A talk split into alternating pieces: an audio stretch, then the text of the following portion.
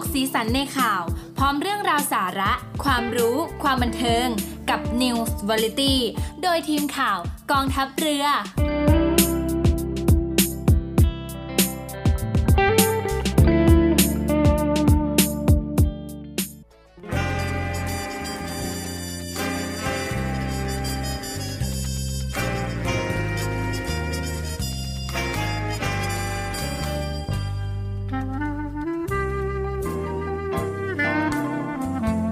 ขอให้นายทหารนายตำรวจทุกคนรักษาคำปฏิญาณที่ได้ให้ไว้อย่างเคร่งครัดและตั้งใจปฏิบัติหน้าที่ด้วยความเที่ยงตรงเข้มแข็งและเสียสละพร้อมทั้งหมั่นศึกษาและฝึกฝนตนเองให้มีความชัดเจนคล่องแคล่วในหน้าที่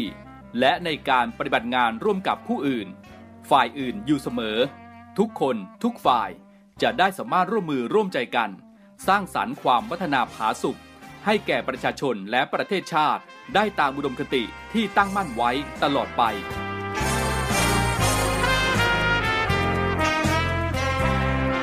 พระราชดำรัสพระบาทสมเด็จพระเจ้าอยู่หัวในพิธีสวนสนามถวายสัตย์ปฏิญาณของทหารตำรวจเนื่องในพระราชพิธีบรมราชาภิเษกพุทธศักราช 2562 ในวันที่ 18 มกราคม 2563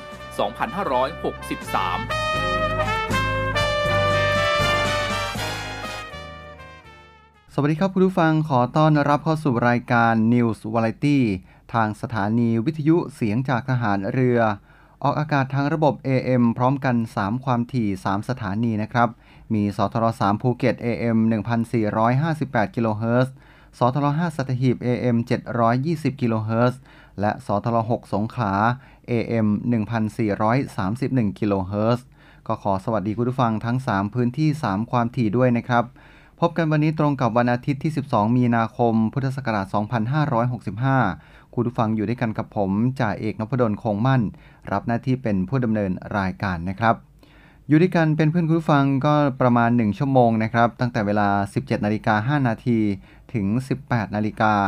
ซึ่งก็จะมีทั้งเรื่องราวข่าวสารต่างๆที่น่าสนใจมาตรการช่วยเหลือจากภาครัฐนะครับให้แก่พี่น้องประชาชนจากด้านต่างๆนะครับรวมถึงสาระน่ารู้มาฝากคุณผู้ฟังครับแบบผ่อนคลายสบายๆนะครับสไตล์ News Variety ครับครับในช่วงแรกมาติดตามกันที่โครงการเราเที่ยวด้วยกันเฟส 5 ครับเมื่อวันที่7มีนาคมที่ผ่านมาก็ถือว่าเป็นวันแรกนะครับที่เปิดให้จองห้องพักในโครงการเราเที่ยวด้วยกันเฟส 5 ด้วยเช็คอินเข้าที่พักนะครับตั้งแต่วันศุกร์ที่ผ่านมานะครับวันที่10นะครับศุกร์ที่10ที่ผ่านมาก็ยาวไปจนถึง30เมษายนนะครับเป็นวันสุดท้ายของโครงการโดยตามที่คณะรัฐมนตรีครับได้มีมติเมื่อวันที่24มกราคมที่ผ่านมานะครับอนุมัติโครงการเราเที่ยวด้วยกันเฟส 5 วงเงินรวมกว่า 2,000 ล้านบาทครับซึ่งก็เปิดให้ลงทะเบียนนะครับตั้งแต่วันที่27กุมภาพันธ์แล้วก็เริ่มให้จองสิทธิ์ห้องพักนะครับตั้งแต่วันที่7มีนาคมที่ผ่านมาซึ่งถือเป็นวันแรกนะครับต่อเนื่องไปจนถึง26เมษายนแล้วก็ให้เช็คอินเข้าที่พักได้ตั้งแต่วันที่10มีนาคมนะครับจนถึง29เมษายนเป็นวันเช็คอินวันสุดท้ายนะครับโดยวันที่30เมษายนเป็นการเข้าพักวันสุดท้ายและก็สิ้นสุดของโครงการทางนี้โครงการเราเที่ยวด้วยกันเฟส 5 ครับให้สิทธิ์แก่ประชาชนในการสนับสนุนการท่องเที่ยวภายในประเทศโดยภาครัฐสนับสนุนค่าใช้จ่ายสนับสนุนค่าที่พัก40%นะครับไม่เกิน 3,000 บาทต่อห้องต่อคืนสูงสุด5ห้องจำนวนสิทธิ์เข้าโรงแรมที่พักจำนวนห้องพักทั้งสิ้นนะครับ560,000 สิทธิ์โดยได้คูปองอาหารท่องเที่ยว600บาทนะครับอัตราเดียวกันทุกวัน1คนนะครับสามารถใช้สิทธิ์ได้สูงสุด5สิทธิ์แต่ก็ต้องจองล่วงหน้าก่อนเข้าพัก3วันเมื่อชำระเงินจองที่พักแล้วนะครับไม่สามารถที่จะยกเลิกรายการจองได้และก็จะต้องสแกนใบหน้านะครับเพื่อยืนยันตัวตนในขั้นตอนการเช็คอินและต้องเดินทางท่องเที่ยวจังหวัดนอกทะเบียนบ้านเท่านั้นนะครับมาต่อกันที่ค่าตอบแทนหรือว่าค่าป่วยการนะครับให้กับอาสาสมัครสาธารณสุขแล้วก็อาสาสมัครสาธารณสุขประจำหมู่บ้านหรือที่เรียกว่าอสส.แล้วก็อสม.นะครับในพื้นที่ต่างจังหวัดนะครับอสม.แล้วก็พื้นที่กรุงเทพมหานครนะครับอสส.โดยจากเดิมนะครับได้รับค่าตอบแทนหรือว่าค่าป่วยการอยู่ที่ 1,000 บาทนะครับก็จะเพิ่มขึ้นเป็นจำนวน 2,000 บาทซึ่งมติคณะรัฐมนตรีก็ได้อนุมัติไปแล้วนะครับเมื่อวันที่7มีนาคมที่ผ่านมานี้เองนะครับ โดยนายอนุทินชาญวีรกูลรองนายกรัฐมนตรีและรัฐมนตรีว่าการกระทรวงสาธารณสุขก็ได้เปิดเผยนะครับว่า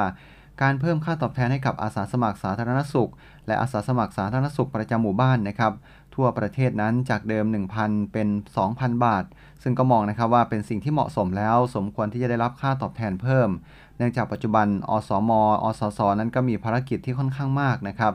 ซึ่งก็ถือว่าเป็นทั้งหมอคนแรกคอยคัดกรองสุขภาพของพี่น้องประชาชนคอยประสานงานระหว่างคนในหมู่บ้านแล้วก็หน่วยงานสาธารณสุขในพื้นที่นะครับเรียกได้ว่าเป็นคนกลางในการประสานงานนะครับซึ่งเงินที่ได้เพิ่มนี้นะครับก็มองว่าจะเป็นการสร้างความมั่นคงให้กับพี่น้องอสม.แล้วก็ยังทำให้เกิดเม็ดเงินหมุนเวียนในระบบเศรษฐกิจเพิ่มมากขึ้นอีกด้วยนะครับคุณผู้ฟังทราบไหมครับว่าในปัจจุบันนี้อสม.นะครับอสส.เขามีการจัดตั้งกองทุนชปนกิจสงเคราะห์ครับซึ่งถือว่าเป็นกองทุนที่เปิดให้อสส.อสม.ทั่วประเทศสมัครเป็นสมาชิกซึ่งก็จะหักจากค่าตอบแทนหรือว่าค่าป่วยการนี้นะครับเป็นจำนวน50สตางค์ต่อ1รายผู้เสียชีวิตนะครับซึ่งปัจจุบันนี้ก็มีสมาชิกของอสส.อสม.ทั่วประเทศอยู่ที่ประมาณ 1,50,000 คนครับซึ่งก็จะทำให้กรณีที่มีอสม.เสียชีวิตนั้นนะครับก็จะทำให้สมาชิกได้รับเงินนะครับประมาณ 500,000 บาทนะครับต่อรายโดยการเพิ่มค่าตอบแทนนี้นะครับก็จะช่วยให้อสม.มีความมั่นคงในชีวิตมากขึ้นสามารถนำเงินที่ได้หลังจากหักค่าชปนกิจแล้วนะครับไปจับจ่ายใช้สอยในชีวิตประจำวันแล้วก็ยังเป็นการกระตุ้นภาคเศรษฐกิจอีกทางหนึ่งด้วยนะครับทั้งนี้ครับการเพิ่มค่าป่วยการให้กับอสส.อสม.ในครั้งนี้กระทรวงสาธารณสุขก็ได้มอบหมายให้กรมสนับสนุนบริการสุขภาพและสำนักอนามัยกรุงเทพมหานครได้ตั้งคำของงบประมาณประจำปีในอัตรา 2,000 บาทนะครับตั้งแต่ปีงบประมาณ 2,567 เป็นต้นไปหรือตั้งแต่วันที่1ตุลาคม 2567 นั่นเองนะครับโดยงบประมาณที่จะเพิ่มขึ้นนี้ในแต่ละปีนั้นนะครับก็คาดว่าจะเป็นเงินอยู่ที่ 13,081 ล้านบาทนะครับสำหรับมติคณะรัฐมนตรีก็ยังไม่หมดนะครับในส่วนของผู้ประกอบการ SME นะครับทางคณะรัฐมนตรีก็ได้มีการอนุมัตินะครับในส่วนของการขยายเวลาการให้สินเชื่อแก่ธุรกิจ SME วงเงิน 250,000 ล้านบาทนะครับออกไปอีก1ปีนะครับเพื่อที่จะช่วยฟื้นฟูแล้วก็เสริมสภาพคล่องให้กับผู้ประกอบการธุรกิจ SME ที่ได้รับผลกระทบจากสถานการณ์โควิด -19โดยผู้ประกอบการ SME ที่เข้าร่วมโครงการสินเชื่อในครั้งนี้ครับล้วนเป็นผู้ประกอบธุรกิจวิสาหกิจขนาดกลางและขนาดย่อมหรือที่เรียกว่า SME นะครับที่ยังคงประกอบธุรกิจอยู่แล้วก็มีศักยภาพในการแข่งขันแต่ยังคงต้องใช้ระยะเวลาในการฟื้นฟูกิจการครับโดยสินเชื่อ SME นี้ก็จะช่วยให้ผู้ประกอบการสามารถปรับตัวได้แล้วก็เป็นแหล่งเงินทุนหมุนเวียนนะครับให้สามารถที่จะแข่งขันได้ในช่วงเปลี่ยนผ่านนี้เพื่อรองรับบริบทใหม่แล้วก็การเปิดประเทศหลังสถานการณ์โควิด -19 คลี่คลายนั่นเองนะครับในช่วงนี้ไปพักฟังสิ่งที่น่าสนใจแล้วก็บทเพลงเพราะๆกันสักครู่ครับในช่วงหน้ายังมีข่าวสารดีๆนะครับมาฝากคุณผู้ฟังกันต่อครับพักสักครู่ครับ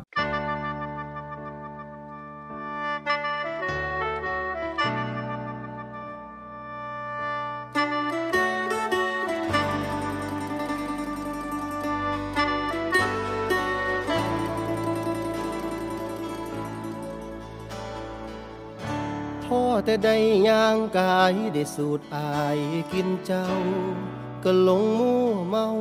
หำคะนิ่งแต่น้ำนองอยากสิจับตาจ้องย่านทั้งน้องสิเปิดนายเจ้าผู้แก่ไปลาใจเพ่พังตั้งแต่ครั้งแต่คราวก่อนให้ใส่มอนใจอาวรแต่นำเขาอยากสิลืมทุกเรื่องที่ผ่านที่ทำให้ใจมันปวดร้าวจนมาพ่อเจ้าคนไข้เจ้าผู้งามไม่ปานแต้มอายขอแนมนะจากวางซอยชุบใจที่เพ่พังลาบานางคนไข้สิเป็นไปได้บ่ท่านอายสิขอไปเคียงกายคันเจ้าบ่มีภัยคันได้นางมาเคียงข้างสิขอหักนางไปจนแก่โปรดรับใจเอาไว้แน่ให้เจ้าแลในเด้อคำยามหนาวไอ้กะสิกอดยามนอนไอ้กะสิหอม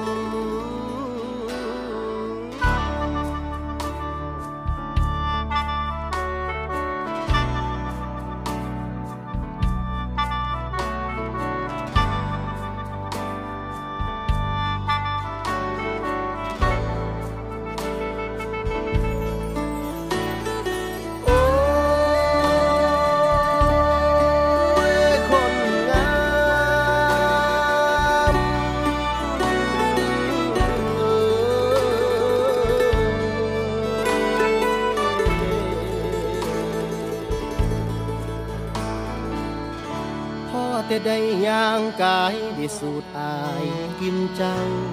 ก็หลงมั่วเมาทำคะนิ่งแต่น้ำนองอยากสิจับตาจ้องยานทั้งน้องสิเปิดนายเจ้าผู้แก่ไปลาย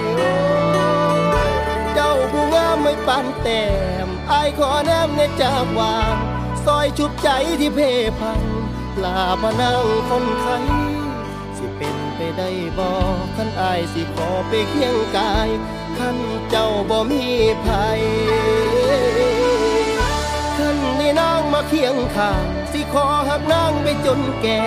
โปรดรับใจเอาไว้แน่สิดูแลบ่ลาไหลอายสิคอยถนอมซ้อมเจ้าจนมือตายแม่นขี้ดินกบไว้แม่นทางใจก็ยังบ่เศร้า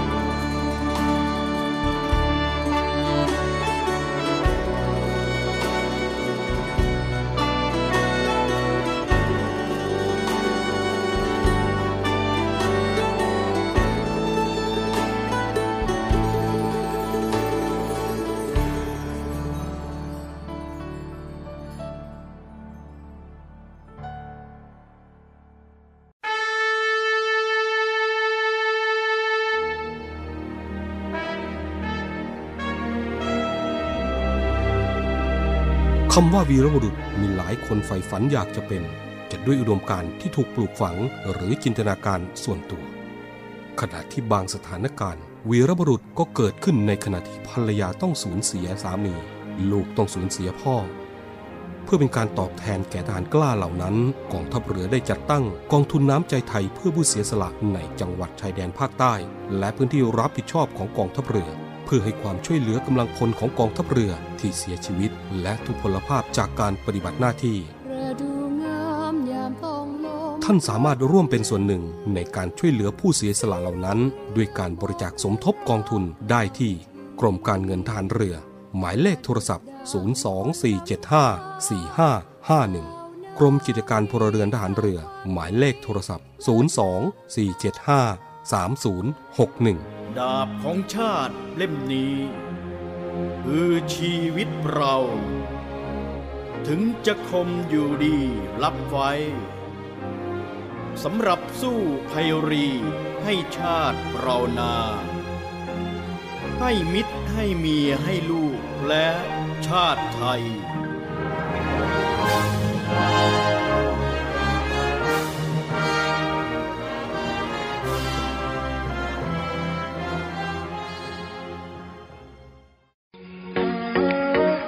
ศูนย์อำนวยการการท่องเที่ยวกองทัพเรือขอเชิญชวนเที่ยวในพื้นที่กองทัพเรือซึ่งได้ดำเนินการปรับปรุงเปลี่ยนแปลงในหลายๆอย่างไม่ว่าจะเป็นร้านอาหารที่พักสถานที่ท่องเที่ยวเพื่อให้สอดคล้องกับวิถีชีวิตใหม่แบบ New Normal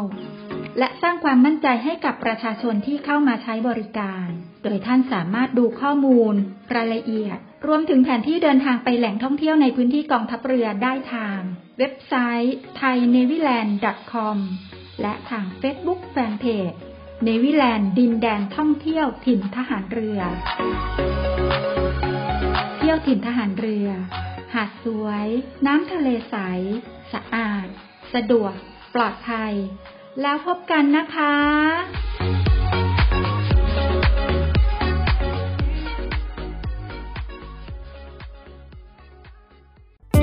เก็บตกสีสันในข่าวพร้อมเรื่องราวสาระความรู้ความบันเทิงกับ News Variety โดยทีมข่าวกองทัพเรือ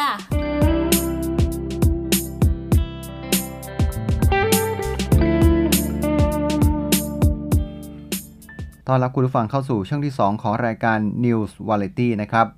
ธนาคารแห่งประเทศไทยออกมาตรการจัดการภัยทางการเงินพร้อมกำหนดให้สถาบันการเงินทุกแห่งปฏิบัติตามเป็นมาตรฐานเดียวกันนะครับเพื่อป้องกันมิจฉาชีพหลอกลวงประชาชนโดยนายเศรษฐพุทธสุทธิวาทนฤพุทธนะครับผู้ว่าการธนาคารแห่งประเทศไทยก็ได้เปิดเผยนะครับว่า ปัจจุบันภัยทางการเงินมีแนวโน้มเพิ่มขึ้นหลากหลายรูปแบบนะครับไม่ว่าจะเป็น SMS หลอกลวงแก๊ง call center หรือว่าแอปดูดเงินซึ่งก็ส่งผลให้ประชาชนนะครับสูญเสียทรัพย์สินแล้วก็ส่งผลกระทบเป็นวงกว้างนะครับในการทำธุรกรรมทางการเงินธนาคารแห่งประเทศไทยครับก็ได้ออกมาตรการจัดการภัยทุจริตทางการเงินเพื่อดูแลตลอดเส้นทางการทำธุรกรรมทางการเงินนะครับโดยกำหนดเป็นแนวปฏิบัติขั้นต่ำให้กับสถาบันการเงินทุกแห่งนะครับปฏิบัติตามเป็นมาตรฐานเดียวกันซึ่งก็จะช่วยให้ป้องกันความเสี่ยงแล้วก็แก้ไขปัญหาให้ประชาชนได้อย่างมีประสิทธิภาพยิ่งขึ้นโดยให้สถาบันการเงินครับงดการส่งลิงก์ทุกประเภทนะครับผ่าน SMS อีเมลแล้วก็งดส่งลิงก์ขอข้อมูลสำคัญนะครับกับผู้ใช้บริการนะครับไม่ว่าจะเป็นชื่อผู้ใช้งานรหัสผ่านขอเลขบัตรประชาชนผ่านโซเชียลมีเดียนะครับแล้วก็จำกัดจำนวนบัญชีผู้ใช้งานโมบายแบงกิ้งนะครับของแต่ละสถาบันการเงินให้ใช้ได้ใน1อุปกรณ์เท่านั้นตลอดจนยกระดับความเข้มงวดนะครับในกระบวนการยืนยันตัวตนเช่นการสแกนใบหน้ากรณีที่มีการโอนเงินมากกว่า 50,000 บาทนะครับนอกจากนี้สถาบันการเงินครับก็ต้องมีระบบตรวจจับธุรกรรมต้องสงสัยแบบ Near Real Time เพื่อให้สามารถระงับธุรกรรมได้ทันทีเป็นการชั่วคราวนะครับเมื่อตรวจพบแต่ก็ต้องมีช่องทางติดต่อเร่งด่วนนะครับให้สำหรับผู้ใช้บริการตลอด 24 ชั่วโมงซึ่งก็จะต้องแยกจากช่องทางที่ให้บริการปกตินะครับทั้งนี้สถาบันการเงินทุกแห่งครับก็ได้เริ่มดำเนินการในบางมาตรการแล้วนะครับส่วนมาตรการที่เหลือก็จะกำหนดให้แล้วเสร็จภายในเดือนมีนาคมนี้แล้วก็จะเร่งดำเนินการสำหรับบางมาตรการที่มีความซับซ้อนให้แล้วเสร็จตามเวลาที่กำหนดโดยจะประเมินประสิทธิผลของการดำเนินการนะครับพร้อมทบทวนปรับปรุงมาตรการเป็นระยะเพื่อให้สามารถป้องกันแล้วก็แก้ไขภัยทุจริตทางการเงินได้อย่างเหมาะสมกับสถานการณ์ต่อไปนะครับมาต่อกันที่ทางรัฐบาลก็ได้เร่งประชาสัมพันธ์นะครับศูนย์รับแจ้งเหตุภัยทางการเงินจากมิจฉาชีพของธนาคาร 12 แห่งเพื่อบรรเทาความเสียหายให้เร็วที่สุดนะครับกรณีที่มีการทุจริตหรือว่าหลอกลวงทางการเงินนั้นนะครับทางภาครัฐก็อยากจะให้ทางธนาคารทั้ง 12 แห่งนะครับมีหมายเลขโทรศัพท์เป็นสายด่วนนะครับเพื่อที่จะให้พี่น้องประชาชนได้ติดต่อนะครับเพื่อที่จะสามารถบรรเทาความเสียหายที่เกิดขึ้นโดยนายอนุชาบุรพชัยศรีรองเลขาธิการนายกรัฐมนตรีฝ่ายการเมืองนะครับปฏิบัติหน้าที่โฆษกประจำสำนักนายกรัฐมนตรีก็ได้เปิดเผยนะครับว่าได้รับความร่วมมือจากธนาคาร 12 แห่งเปิดศูนย์รับแจ้งเหตุภัยทางการเงินจากมิจฉาชีพของธนาคารเพื่อให้ประชาชนที่ได้รับผลกระทบหรือว่าตกเป็นเหยื่อของมิจฉาชีพสามารถโทรแจ้งเหตุได้ตลอด 24 ชั่วโมงเพื่ออำนวยความสะดวกให้กับประชาชนบรรเทาความเสียหายให้เร็วที่สุดทั้งนี้ขอประชาสัมพันธ์นะครับเบอร์ศูนย์รับแจ้งเหตุภัยทางการเงินจากมิจฉาชีพของธนาคารทั้ง 12 แห่งดังนี้นะครับธนาคารกสิกรไทยนะครับติดต่อไปที่หมายเลข 028888888 นะครับกด 001 ธนาคารกรุงไทยครับหมายเลข 021111111 กด 108 ธนาคารกรุงศรีอยุธยานะครับกดหมายเลข 1572 กด 5ธนาคารกรุงเทพนะครับหมายเลข1333หรือ026455555นะครับแล้วก็กด3ธนาคารไทยพาณิชย์นะครับ027777575ส่วนธนาคารทหารไทยธนชาตินะครับที่หมายเลข1428กด03นะครับธนาคารออมสินครับ1115กด6ธนาคาร CIMB ไทย026267777กด00ธนาคารไทยเครดิตเพื่อรายย่อยนะครับ026975454ธนาคาร UOB ครับ023449555ธนาคาร Land and House 023590000กด8และธนาคารอาคารสงเคราะห์นะครับหมายเลข026459000กด33นะครับอย่างไรก็ตามครับขณะนี้รัฐบาลก็ได้เร่งผลักดันพรก.มาตรการป้องกันและปราบปรามอาชญากรรมทางเทคโนโลยีเพื่อให้เป็นกฎหมายที่ช่วยเพิ่มประสิทธิภาพการปราบปรามการกระทำความผิดให้ได้อย่างเด็ดขาดมากขึ้นนะครับเราก็จะเห็นในส่วนของมาตรการจากทางภาครัฐนะครับก็จะเข้มงวดขึ้นเรื่อยๆนะครับเพื่อที่จะทำการป้องกันแล้วก็ปราบปรามนะครับมิจฉาชีพนะครับที่เกิดขึ้นในปัจจุบันนี้ซึ่งก็ถือว่าเป็นมิจฉาชีพที่มาจากภัยออนไลน์เกือบทั้งสิ้นนะครับมาต่อกันที่แพทย์โรงพยาบาลศิริราชก็ได้เผยนะครับว่า คนป่วยด้วยระบบทางเดินหายใจกำเริบเพิ่มมากขึ้นหลังพบ PM 2.5 ในไทยติดอันดับโลกโดยเฉพาะกลุ่มเด็กเล็กอาการแย่นะครับส่งผลเสียถึงสมองรองศาสตราจารย์นายแพทย์นิธิพัฒน์เจรกุลหัวหน้าสาขาวิชาโรคระบบการหายใจและวัณโรคภาควิชาอายุรศาสตร์คณะแพทยศาสตร์ศิริราชพยาบาลมหาวิทยาลัยมหิดลก็ได้กล่าวนะครับว่าขณะนี้ตัวเลขของสถานการณ์ผู้ป่วยโรคทางเดินหายใจเมื่อเทียบกับช่วงเวลาที่ต่อเนื่องกันตั้งแต่ปลายปี 65 จนถึงเดือนกุมภาพันธ์ 66 พบนะครับว่าตัวเลขของผู้ป่วยโรงพยาบาลศิริราชนี้เพิ่มขึ้นซึ่งสอดคล้องกับโรงพยาบาลอื่นทั่วประเทศด้วยครับโดยมีทั้งผู้ป่วยใหม่แล้วก็ผู้ป่วยเก่าที่มีอาการกำเริบเช่นผู้ป่วยโรคทางเดินหายใจโรคหลอดเลือดหัวใจโรคหลอดเลือดสมองและโรคหัวใจวายนะครับทั้งนี้สาเหตุที่โรคระบบทางเดินหายใจกำเริบส่วนใหญ่เกิดจากฝุ่นละอองขนาดเล็ก PM 2.5 ที่มักจะสูงขึ้นในเดือนมกราคมถึงมีนาคมและทุกปีครับก็จะทำให้เราเสียทรัพยากรสุขภาพโดยไม่จำเป็นส่วนผลระยะยาวก็จะต้องติดตามเพื่อประเมินนะครับแต่มีความเป็นห่วงนะครับในกลุ่มเด็กมากกว่ากลุ่มอื่นเพราะเด็กมีปริมาณการหายใจต่อน้ำหนักตัวมากกว่าผู้ใหญ่เพราะจะทำให้มีโอกาสที่ฝุ่นละอองเข้าไปได้เยอะในขณะที่การป้องกันตนเองด้วยหน้ากากอนามัยยังน้อยกว่าล่าสุดประเทศจีนนะครับก็ได้เผยแพร่ข้อมูลศึกษาในกลุ่มเด็กอนุบาล 3-7 ขวบกว่าแสนคนนะครับใน51เมืองซึ่งก็พบว่าเด็กในครรภ์จนถึง3ขวบนะครับที่สัมผัสฝุ่น PM 2.5 ส่งผลให้การนอนผิดปกติซึ่งส่งผลต่อการพัฒนาการทางสมองแย่ลงอย่างชัดเจนนะครับดังนั้นก็จะต้องดูแลในส่วนของกลุ่มเด็กหากอยู่ในบ้านก็ต้องป้องกันไม่ให้มีฝุ่นเข้าโรงเรียนหรือว่าศูนย์รับเลี้ยงเด็กก็จะต้องมีห้องปลอดฝุ่นมีเครื่องกำจัดฝุ่นงดกิจกรรมกลางแจ้งเพื่อป้องกันให้ได้มากที่สุดนะครับขณะที่การจัดอันดับเมืองที่มีมลพิษมากที่สุดจากเว็บ Air Visual พบว่าประเทศไทยครับติดอันดับคุณภาพอากาศแย่ที่สุด10ประเทศแรกถึง2จังหวัดนะครับซึ่งก็ชี้ให้เห็นว่าตั้งแต่ที่เราสนใจในเรื่องฝุ่นนับตั้งแต่ปี59จนถึงปัจจุบันเรานับวันที่สามารถหายใจได้สะดวกไม่มีมลพิษลดน้อยลงใน1ปีก็สะท้อนถึงคุณภาพชีวิตของทุกคนแย่ลงโดยเฉพาะกลุ่มเด็กแล้วก็คนเปราะบางนะครับดังนั้นทุกฝ่ายก็จะต้องร่วมมือกันจริงจังเพื่อแก้ไขปัญหานี้อย่างยั่งยืนนะครับครับอันนี้ก็เป็นเรื่องราวข่าวสารที่น่าสนใจนะครับนำมาฝากให้กับคุณผู้ฟังในช่วงของอัปเดตข่าวเช้าวันนี้ครับและนี่ก็เป็นเรื่องราวข่าวสารที่น่าสนใจนะครับที่นำมาฝากให้กับผู้ฟังในช่วงของรายการ News Variety ครับในช่วงนี้พักกันสักครู่ครับในช่วงหน้ายังมีเรื่องราวที่น่าสนใจมาฝากกันต่อครับกะเจ็บเติบอยู่เด้หัวใจเพ้ไผสิบ่เจ็บแห่งเป็นคนเก็บน้ำตาบ่ค่อยเก่งบ่ได้เป็นโตเต็งหัวใจเลยเจ็งบ่เป็นทาเอาละว่าน้ำตาหยดหน่อยคือบ่ทางย่อยลายสะสาว่าแม่นเทสัมภาหัวยานบ่มีน้ำตามือหน้าสิบ่มีไหล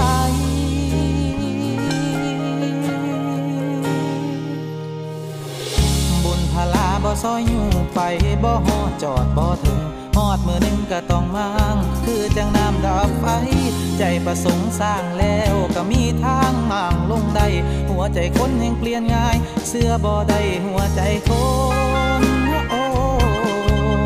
เมื่อบ่มีตัวตนคงมีเหตุผลเดียวคือเมื่อใจ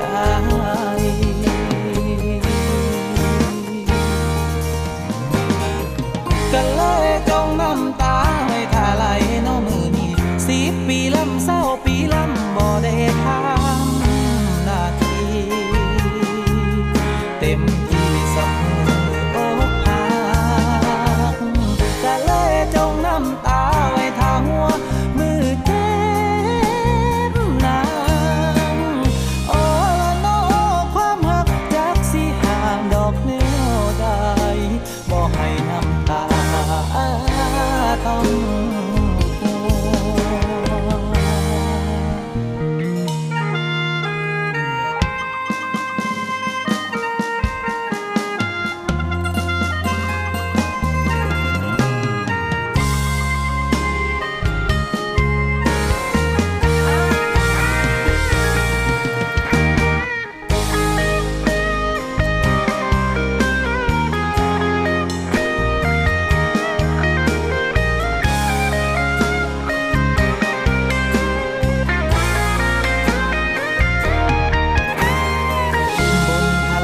ซอยอยู่ไปบ่ฮอดจอดบ่ถึงฮอดมือนึงก็ต้องมางคือจังน้ำดับไฟใจประสงค์สร้างแล้วก็มีทางมางลงได้หัวใจคนแห่งเปลี่ยนง่ายเสื้อบ่ได้หัวใจทนโอ้โอ้เมื่อบ่มีตัวตนคงมีเหตุผลเดียวคือเมื่อ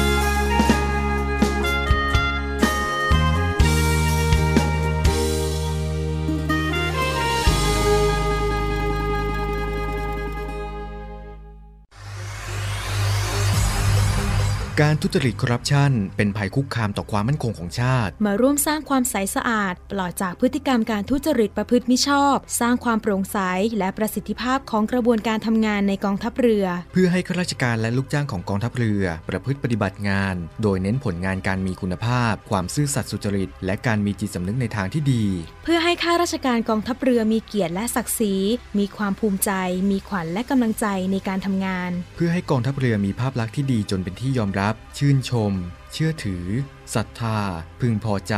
และประทับใจในการทำงานและผลการทำงานของกองทัพเรือคุณสามารถมีส่วนร่วมป้องกันและปราบปรามการทุจริตร่วมกันทำให้กองทัพเรือใสสะอาดแจ้งเบาะแสได้ที่ศูนย์รับเรื่องร้องทุกข์กองทัพเรือ02 475 4789หรือที่ www.navy.mi.th/ร้องทุกข์ศูนย์ประสานราชการใสสะอาดกองทัพเรือร่วมใจกองทัพเรือไทยใสสะอาด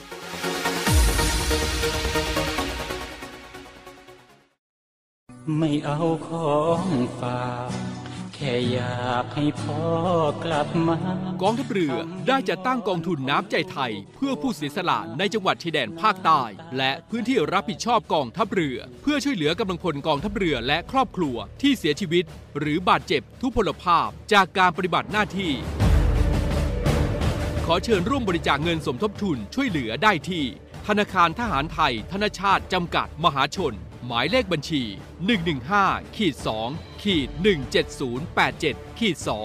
ชื่อบัญชีกองทุนน้ำใจไทยเพื่อผู้เสียสละในจังหวัดชายแดนภาคใต้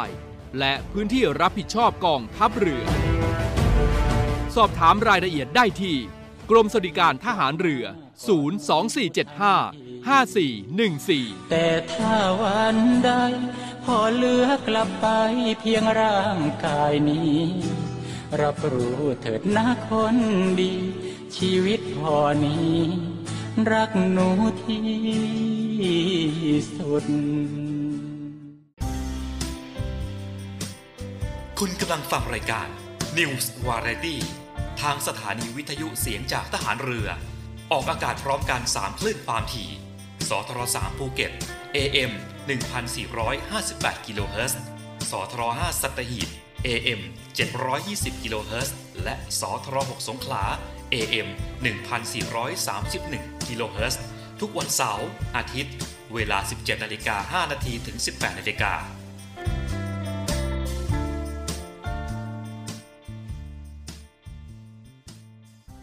ต้อนรับคุณผู้ฟังเข้าสู่รายการ News Variety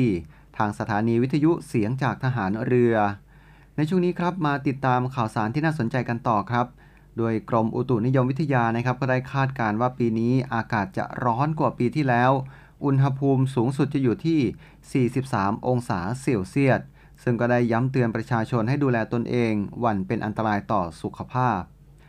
นายแพทย์สุวรรณชัยวัฒนายิ่งเจริญชัยอธิบดีกรมอนามัยก็ได้กล่าวนะครับว่ากรมอนามัยร่วมกับกรมอุตุนิยมวิทยาเฝ้าระวังและก็เตือนภัยความร้อนแก่ประชาชนซึ่งกรมอุตุนิยมวิทยาก็ได้คาดการณ์นะครับว่าในช่วงกลางเดือนมีนาคมถึงปลายเดือนเมษายนนี้อากาศจะร้อนอบอ้าวโดยทั่วไปครับแล้วก็มีอากาศร้อนจัดในหลายพื้นที่ซึ่งคาดว่าอุณหภูมิจะสูงสุดนะครับอยู่ที่ 40-43 องศาเซลเซียสเลยครับจึงขอแจ้งเตือนประชาชนให้เฝ้าระวังแล้วก็ป้องกันสุขภาพจากความร้อนเนื่องจากสภาพอากาศที่ร้อนแล้วก็ก่อให้เกิดการเจ็บป่วยตั้งแต่อาการเล็กน้อยไปจนถึงอาการที่รุนแรงนะครับหรือถึงขั้นเป็นโรคฮิสโตรกถ้าหากไม่ได้รับการปฐมพยาบาลทันทีก็อาจทำให้เสียชีวิตได้นะครับโดยเฉพาะกลุ่มเสี่ยงรวมถึงกลุ่มที่มีอาชีพที่ต้องทำงานหนักกลางแจ้งดังนั้นจึงขอแนะนำประชาชนนะครับป้องกันตนเองจากความร้อนด้วยการดื่มน้ำสะอาดบ่อยๆนะครับหลีกเลี่ยงการทำกิจกรรมกลางแจ้งในช่วงกลางวันหรือช่วงที่มีสภาพอากาศร้อนจัด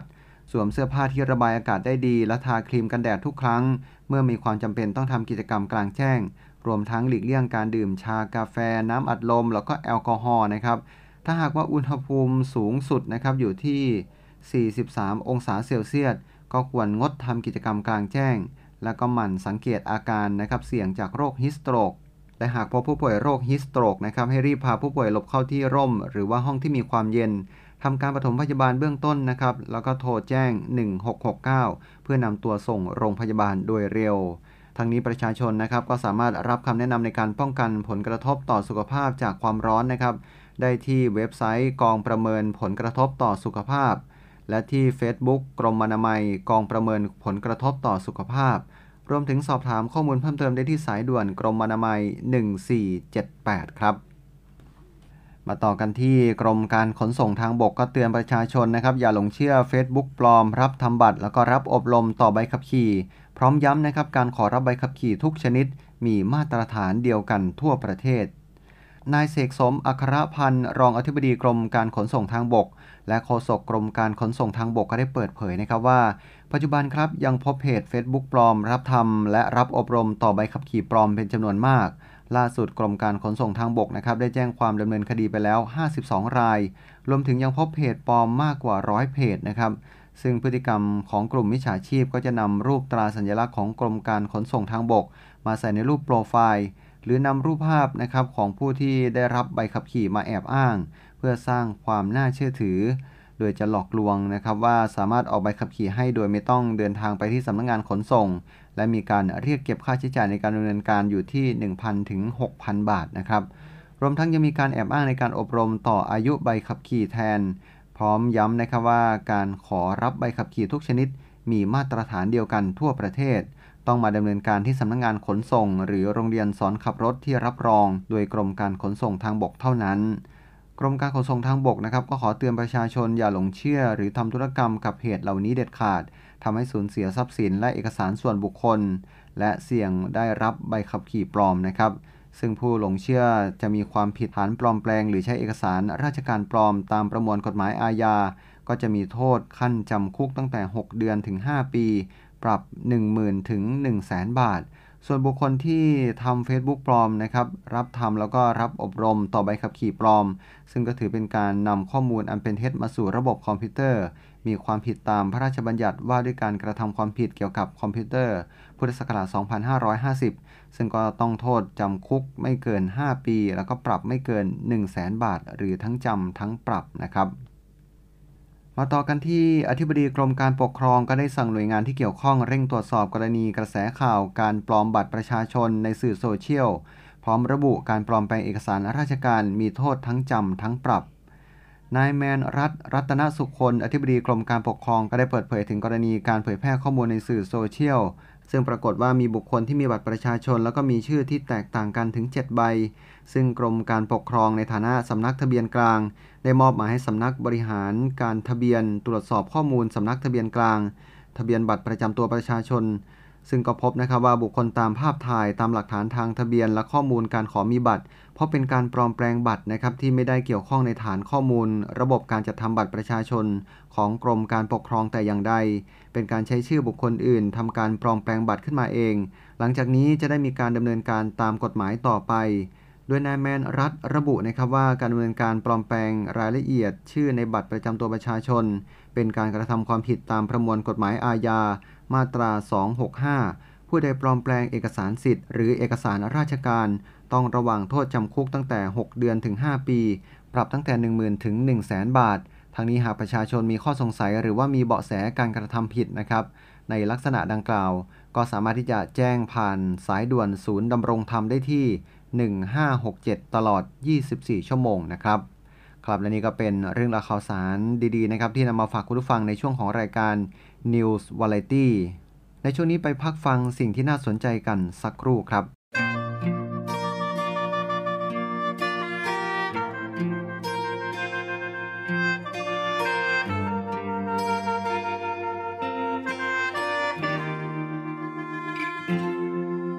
ดีกรีที่เทลงแก้วบอกอ้ายเทแล้วบ่เอาโซดาเจ้าบอกสิเอาน้ำตาใส่แทนโซดาลองเบิ่งจักคืนเห็นเจ้านั่งเศร้าคนเดียวหมู่เขามาเที่ยวมวนแต่วึนวึนมาติดต่อกันหลายคืนนั่งโต๊ะประจำทำใจทุกทีหลายเถื่ออายได้ยากนะยามเจ้ากลับบ้านบ่ไหวเห็นแล้วรู้ตนจนอดบ่ได้อีหลีให้คนบ่ฮักให้เขาเบิดคักแล้วบ่หัวใจเจ้าจังมานั่งห้องไห้สิเป็นสิตายปานนี้บ่เป็นตาสวงบ่เป็นตาเสินจักน้อยแน่ตีมันซอยได้อยู่บ่ดีกรีใจเจ้ามือนี้ยังหักไผอีกได้บ่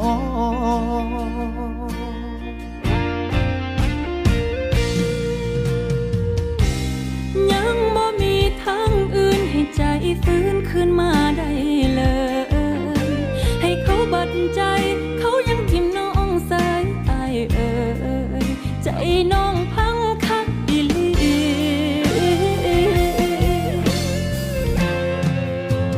ให้คนบ่ฮักให้เขาบัดคักอยู่อ้ายหัวใจแต่สิ่งที่เขาคืนกระจังอายเห็นวันนี้ขอบคุณอายหลายน้องผู้สึกได้ในความหวังดีจากซอยได้หรือบอดีกรีแค่ยังบ่มีวิธีซ่อมใจดวงนี้ใส่ก่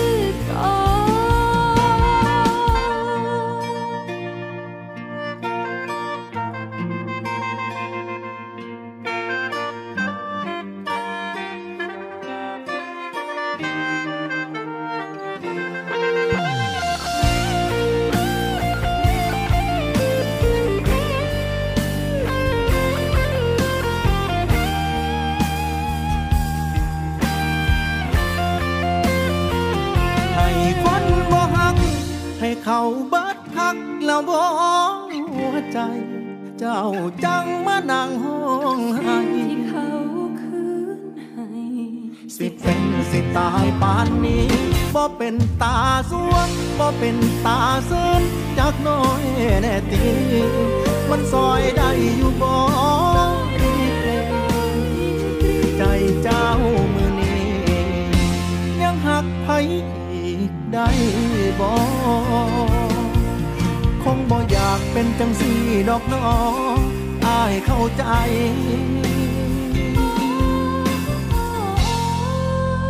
กะสั่นหักอายได้บ่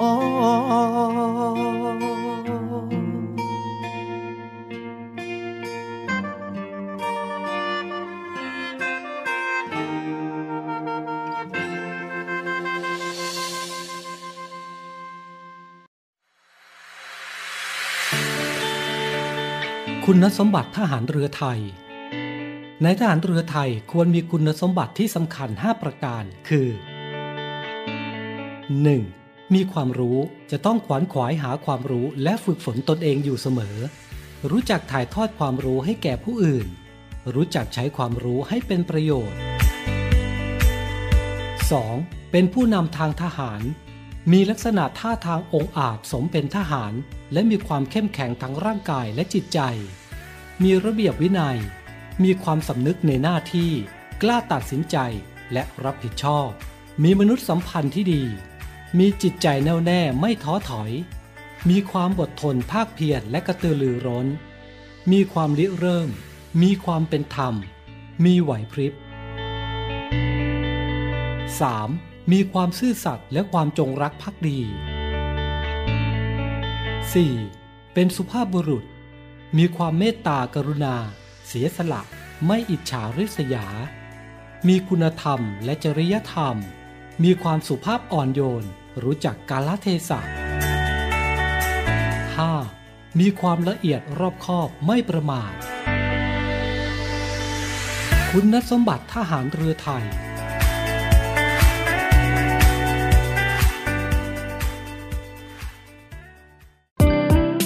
สีสันในข่าวพร้อมเรื่องราวสาระความรู้ความบันเทิงกับ News Variety โดยทีมข่าวกองทัพเรือ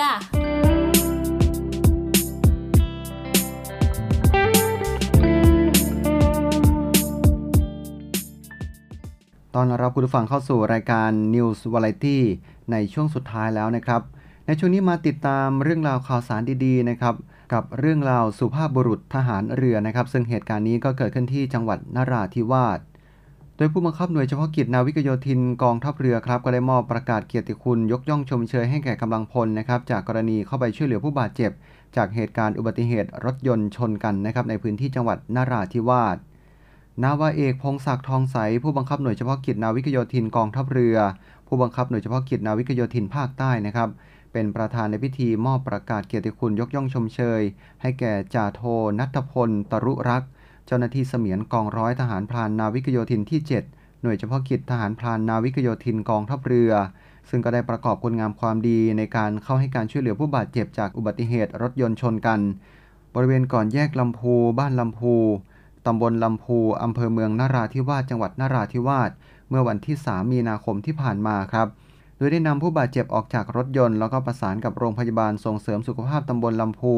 เข้าให้การช่วยเหลือปฐมพยาบาลเบื้องต้นก่อนนำตัวผู้บาดเจ็บส่งต่อเข้ารับการรักษาที่โรงพยาบาลนราธิวาสราชนครินทร์อำเภอเมืองนราธิวาสจังหวัดนราธิวาสโดยการปฏิบัติดังกล่าวของจ่าโทณัฐพลตรุรักษ์นะครับแสดงให้เห็นถึงความเด็ดเดี่ยวในการตัดสินใจมีจิตสาธารณะในการเข้าช่วยเหลือผู้ประสบอุบัติเหตุได้อย่างทันท่วงทีสร้างความประทับใจและเป็นที่ชื่นชมของประชาชนที่อยู่ในเหตุการณ์นับว่าเป็นบุคคลที่ควรค่าแก่การยกย่องชมเชยถือเป็นแบบอย่างที่ดีของสังคมและได้สร้างภาพลักษณ์ที่ดีของหน่วยบัญชาการนาวิกโยธินกองทัพเรือให้ปรากฏต่อสาธารณชนสมควรได้รับการยกย่องชมเชยและยึดถือเป็นแบบอย่างที่ดีต่อไปมากันที่ในส่วนของภารกิจผู้บัญชาการทหารเรือกันบ้างนะครับโดยผู้บัญชาการทหารเรือครับก็ได้เป็นประธานการประชุมคณะกรรมการผู้บริหารศรชนพร้อมรับทราบผลการปฏิบัติงานของศรชนภาค1ในการป้องกันและปราบปรามการกระทำผิดกฎหมายในทะเลครับพลเรือตรีชัยนันท์ชูใหม่โฆษกศูนย์อำนวยการรักษาผลประโยชน์ของชาติทางทะเลหรือโฆษกศรชนนะครับเปิดเผยว่าการประชุมคณะกรรมการผู้บริหารศรชนครั้งที่ 1/66โดยมีพลเรือเอกเชิงชายชมเชิงแพทย์ผู้บัญชาการทหารเรือในฐานะรองผู้อำนวยการศูนย์อำนวยการรักษาผลประโยชน์ของชาติทางทะเลหรือรองผอ.ศรชนนะครับเป็นประธานซึ่งจัดขึ้นณโรงแรมดุสิตธานีพัทยาอำเภอบางละมุงจังหวัดชลบุรีโดยการประชุมได้มีการรับทราบผลการปฏิบัติงานที่สำคัญของศรชนภาค1ในการป้องกันและปราบปรามการกระทำผิดกฎหมายในทะเลโดยศรชนภาค1ครับได้บูรณาการการปฏิบัติงานจากหน่วยงานต่างๆ เข้าทำการตรวจสอบข้อเท็จจริงเพื่อนำไปสู่กระบวนการบังคับใช้กฎหมายในการลักลอบทำการประมงในเขตห่วงห้ามจำนวน11เหตุการณ์และการจับเครื่องมือทำประมงผิดกฎหมายยึดเครื่องมือทำประมงผิดกฎหมายนำส่งพนักงานสอบสวนดำเนินคดีตามกฎหมายได้การค้นหาและช่วยเหลือผู้ประสบภัยซึ่งสอนชนภาค1นะครับก็ได้ให้การช่วยเหลือลูกเรือประมงส.สมบูรณ์7กลางทะเลเมื่อวันที่3กุมภาพันธ์2566ที่ผ่านมาซึ่งปัจจุบันนี้อาการปลอดภัยแล้วนะครับรวมทั้งได้ให้การสนับสนุนการค้นหากำลังพลเรือหลวงสุโขทัยที่สูญหายด้วย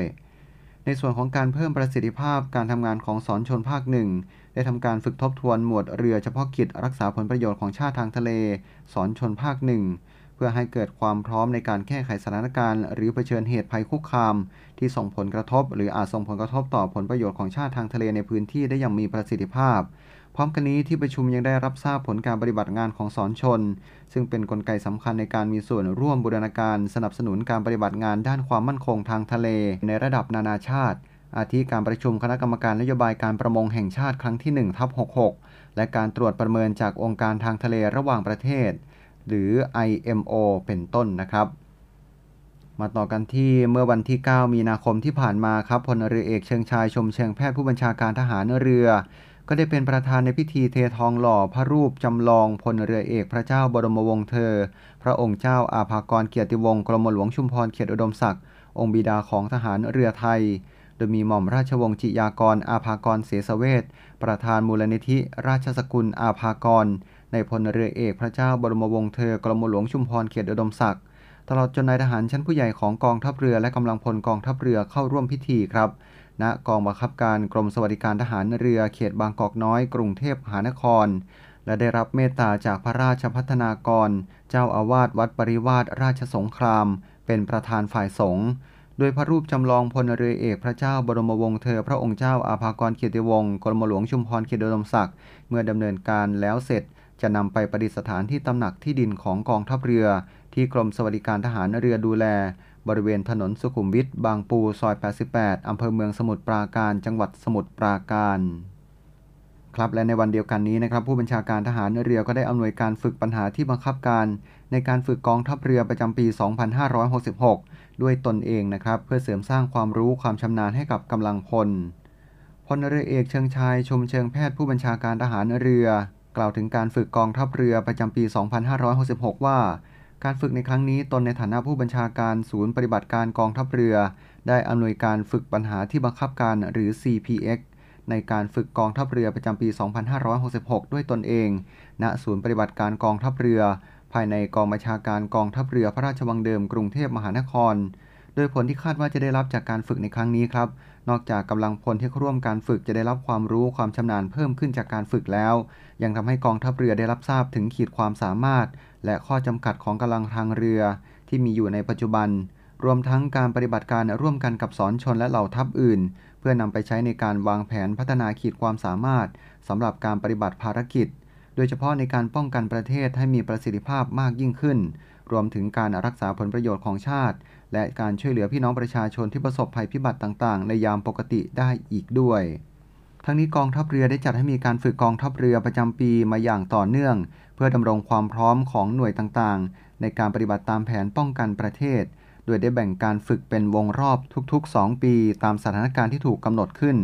โดยในปีแรกหรือ Light Year เป็นการฝึกสถานการณ์ปกติจนถึงสถานการณ์ความขัดแย้งระดับต่ำส่วนในปีที่2หรือ Heavy Year เป็นการฝึกในสถานการณ์วิกฤตจนถึงขั้นการป้องกันประเทศสำหรับการฝึกกองทัพเรือประจำปี 2566 นี้มีพื้นที่การฝึกทั้งในทะเลและบนบกโดยแบ่งเป็นการฝึก2ส่วนนะครับคือการฝึกปัญหาที่บังคับการหรือ CPX ซึ่งมีระยะเวลาการฝึกรวม3สัปดาห์มีการฝึกระหว่างวันที่ 27 กุมภาพันธ์จนถึง 17 มีนาคมนี้และการฝึกภาคสนามภาคทะเลหรือ FTX ทำการฝึกระหว่าง 20 มีนาคมถึง 12 พฤษภาคม 2566 นะครับครับและมาทิ้งท้ายกันที่วิทยาลัยพยาบาลกองทัพเรือครับเปิดรับสมัครบุคคลพลเรือนเข้าศึกษาหลักสูตรพยาบาลศาสตร์บัณฑิตประจำปีการศึกษา 2566 กองทัพเรือโดยวิทยาลัยพยาบาลกองทัพเรือครับได้เปิดรับสมัครบุคคลพลเรือนเข้าศึกษาหลักสูตรพยาบาลศาสตร์บัณฑิตวิทยาลัยพยาบาลกองทัพเรือศูนย์วิทยาการกรมแพทย์ทหารเรือประจำปีการศึกษา 2566 โดยคุณสมบัติผู้สมัครจะต้องสำเร็จการศึกษาระดับมัธยมศึกษาตอนปลายเป็นสตรีโสดอายุระหว่าง 18-25 ปีโดยเปิดรับสมัครทางอินเทอร์เน็ตช่องทางเดียวเท่านั้นนะครับซึ่งสามารถสมัครได้ทางเว็บไซต์ที่ www.rtncn.ac.th ตั้งแต่บัดนี้จนถึง 28 เมษายน 66 หรือโทรสอบถามข้อมูลเพิ่มเติมได้นะครับที่หมายเลข 024752614 นะครับครับและนี่ก็เป็นเรื่องราวข่าวสารที่นำมาฝากคุณผู้ฟังนะครับในช่วงของรายการ News Variety ทางสถานีวิทยุเสียงจากทหารเรือนะครับพบกับรายการ News Variety ได้ใหม่ในวันเสาร์และอาทิตย์นะครับตั้งแต่เวลา 17:05 น.จนถึง 18:00 น.ทางระบบ AM พร้อมกัน 3 ความถี่ 3 สถานีซึ่งก็มีสทร3ภูเก็ต AM 1458 กิโลเฮิรตซ์ สทร5สัตหีบ AM 720 กิโลเฮิรตซ์ สทร6สงขลา AM 1431 กิโลเฮิรตซ์กับพวกเรานะครับทีมข่าวกองทัพเรือสำหรับวันนี้ครับมีผมจ่าเอกนพดลคงมั่นรับหน้าที่เป็นผู้ดำเนินรายการและมีนางสาวจิรพิญญาเขียวแก้วทำหน้าที่ควบคุมเสียงต้องขอจากลาคุณผู้ฟังไปก่อนนะครับพบกันได้ใหม่ในวันเสาร์อาทิตย์หน้านะครับสำหรับวันนี้โชคดีมีความสุขทุกท่านสวัสดีครั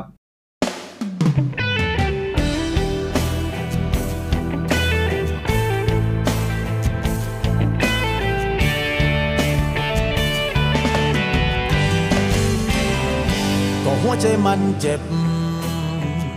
ไม่รู้จะบอกใครเพราะฉันเพิ่งถูกทิ้งไปเมื่อวานนี้อยากมีใครคนหนึ่งอยากเจอคนที่มี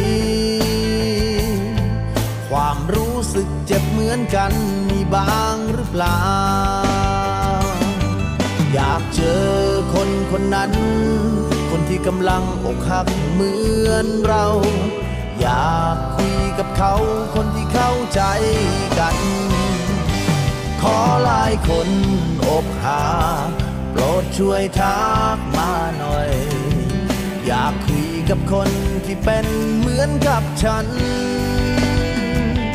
ขอหลายคนอกหักคนที่คุยเรื่องเดียวกันอยากคุยกันตามประสาของคนอกหัก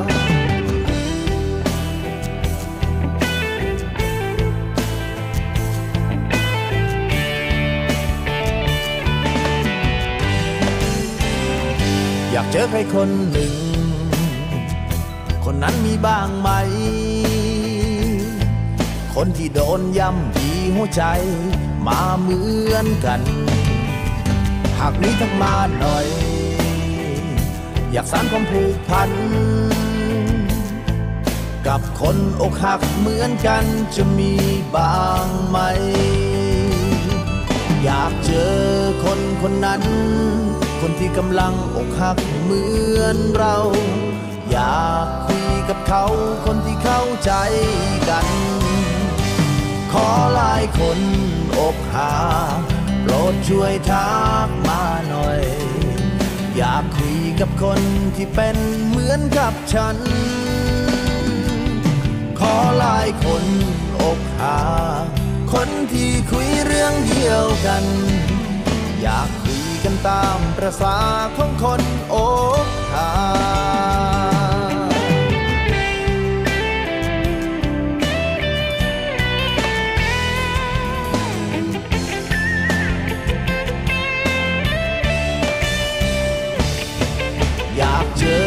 คนคนนั้นคนที่กำลังอกหักเหมือนเราอยากคุยกับเขาคนที่เข้าใจกันขอหลายคนอกหักโปรดช่วยทักมาหน่อยอยากคุยกับคนที่เป็นเหมือนกับฉันขอหลายคนอกหักคนที่คุยเรื่องเดียวกันอยากคุยกันตามประสาของคนอกหักขอหลายคนอกหักโปรดช่วยทักมาหน่อยอยากคุยกับคนที่เป็นเหมือนกับฉันขอหลายคนอกหักคนที่คุยเรื่องเดียวกัน คุยกันตามประสาของคนโอ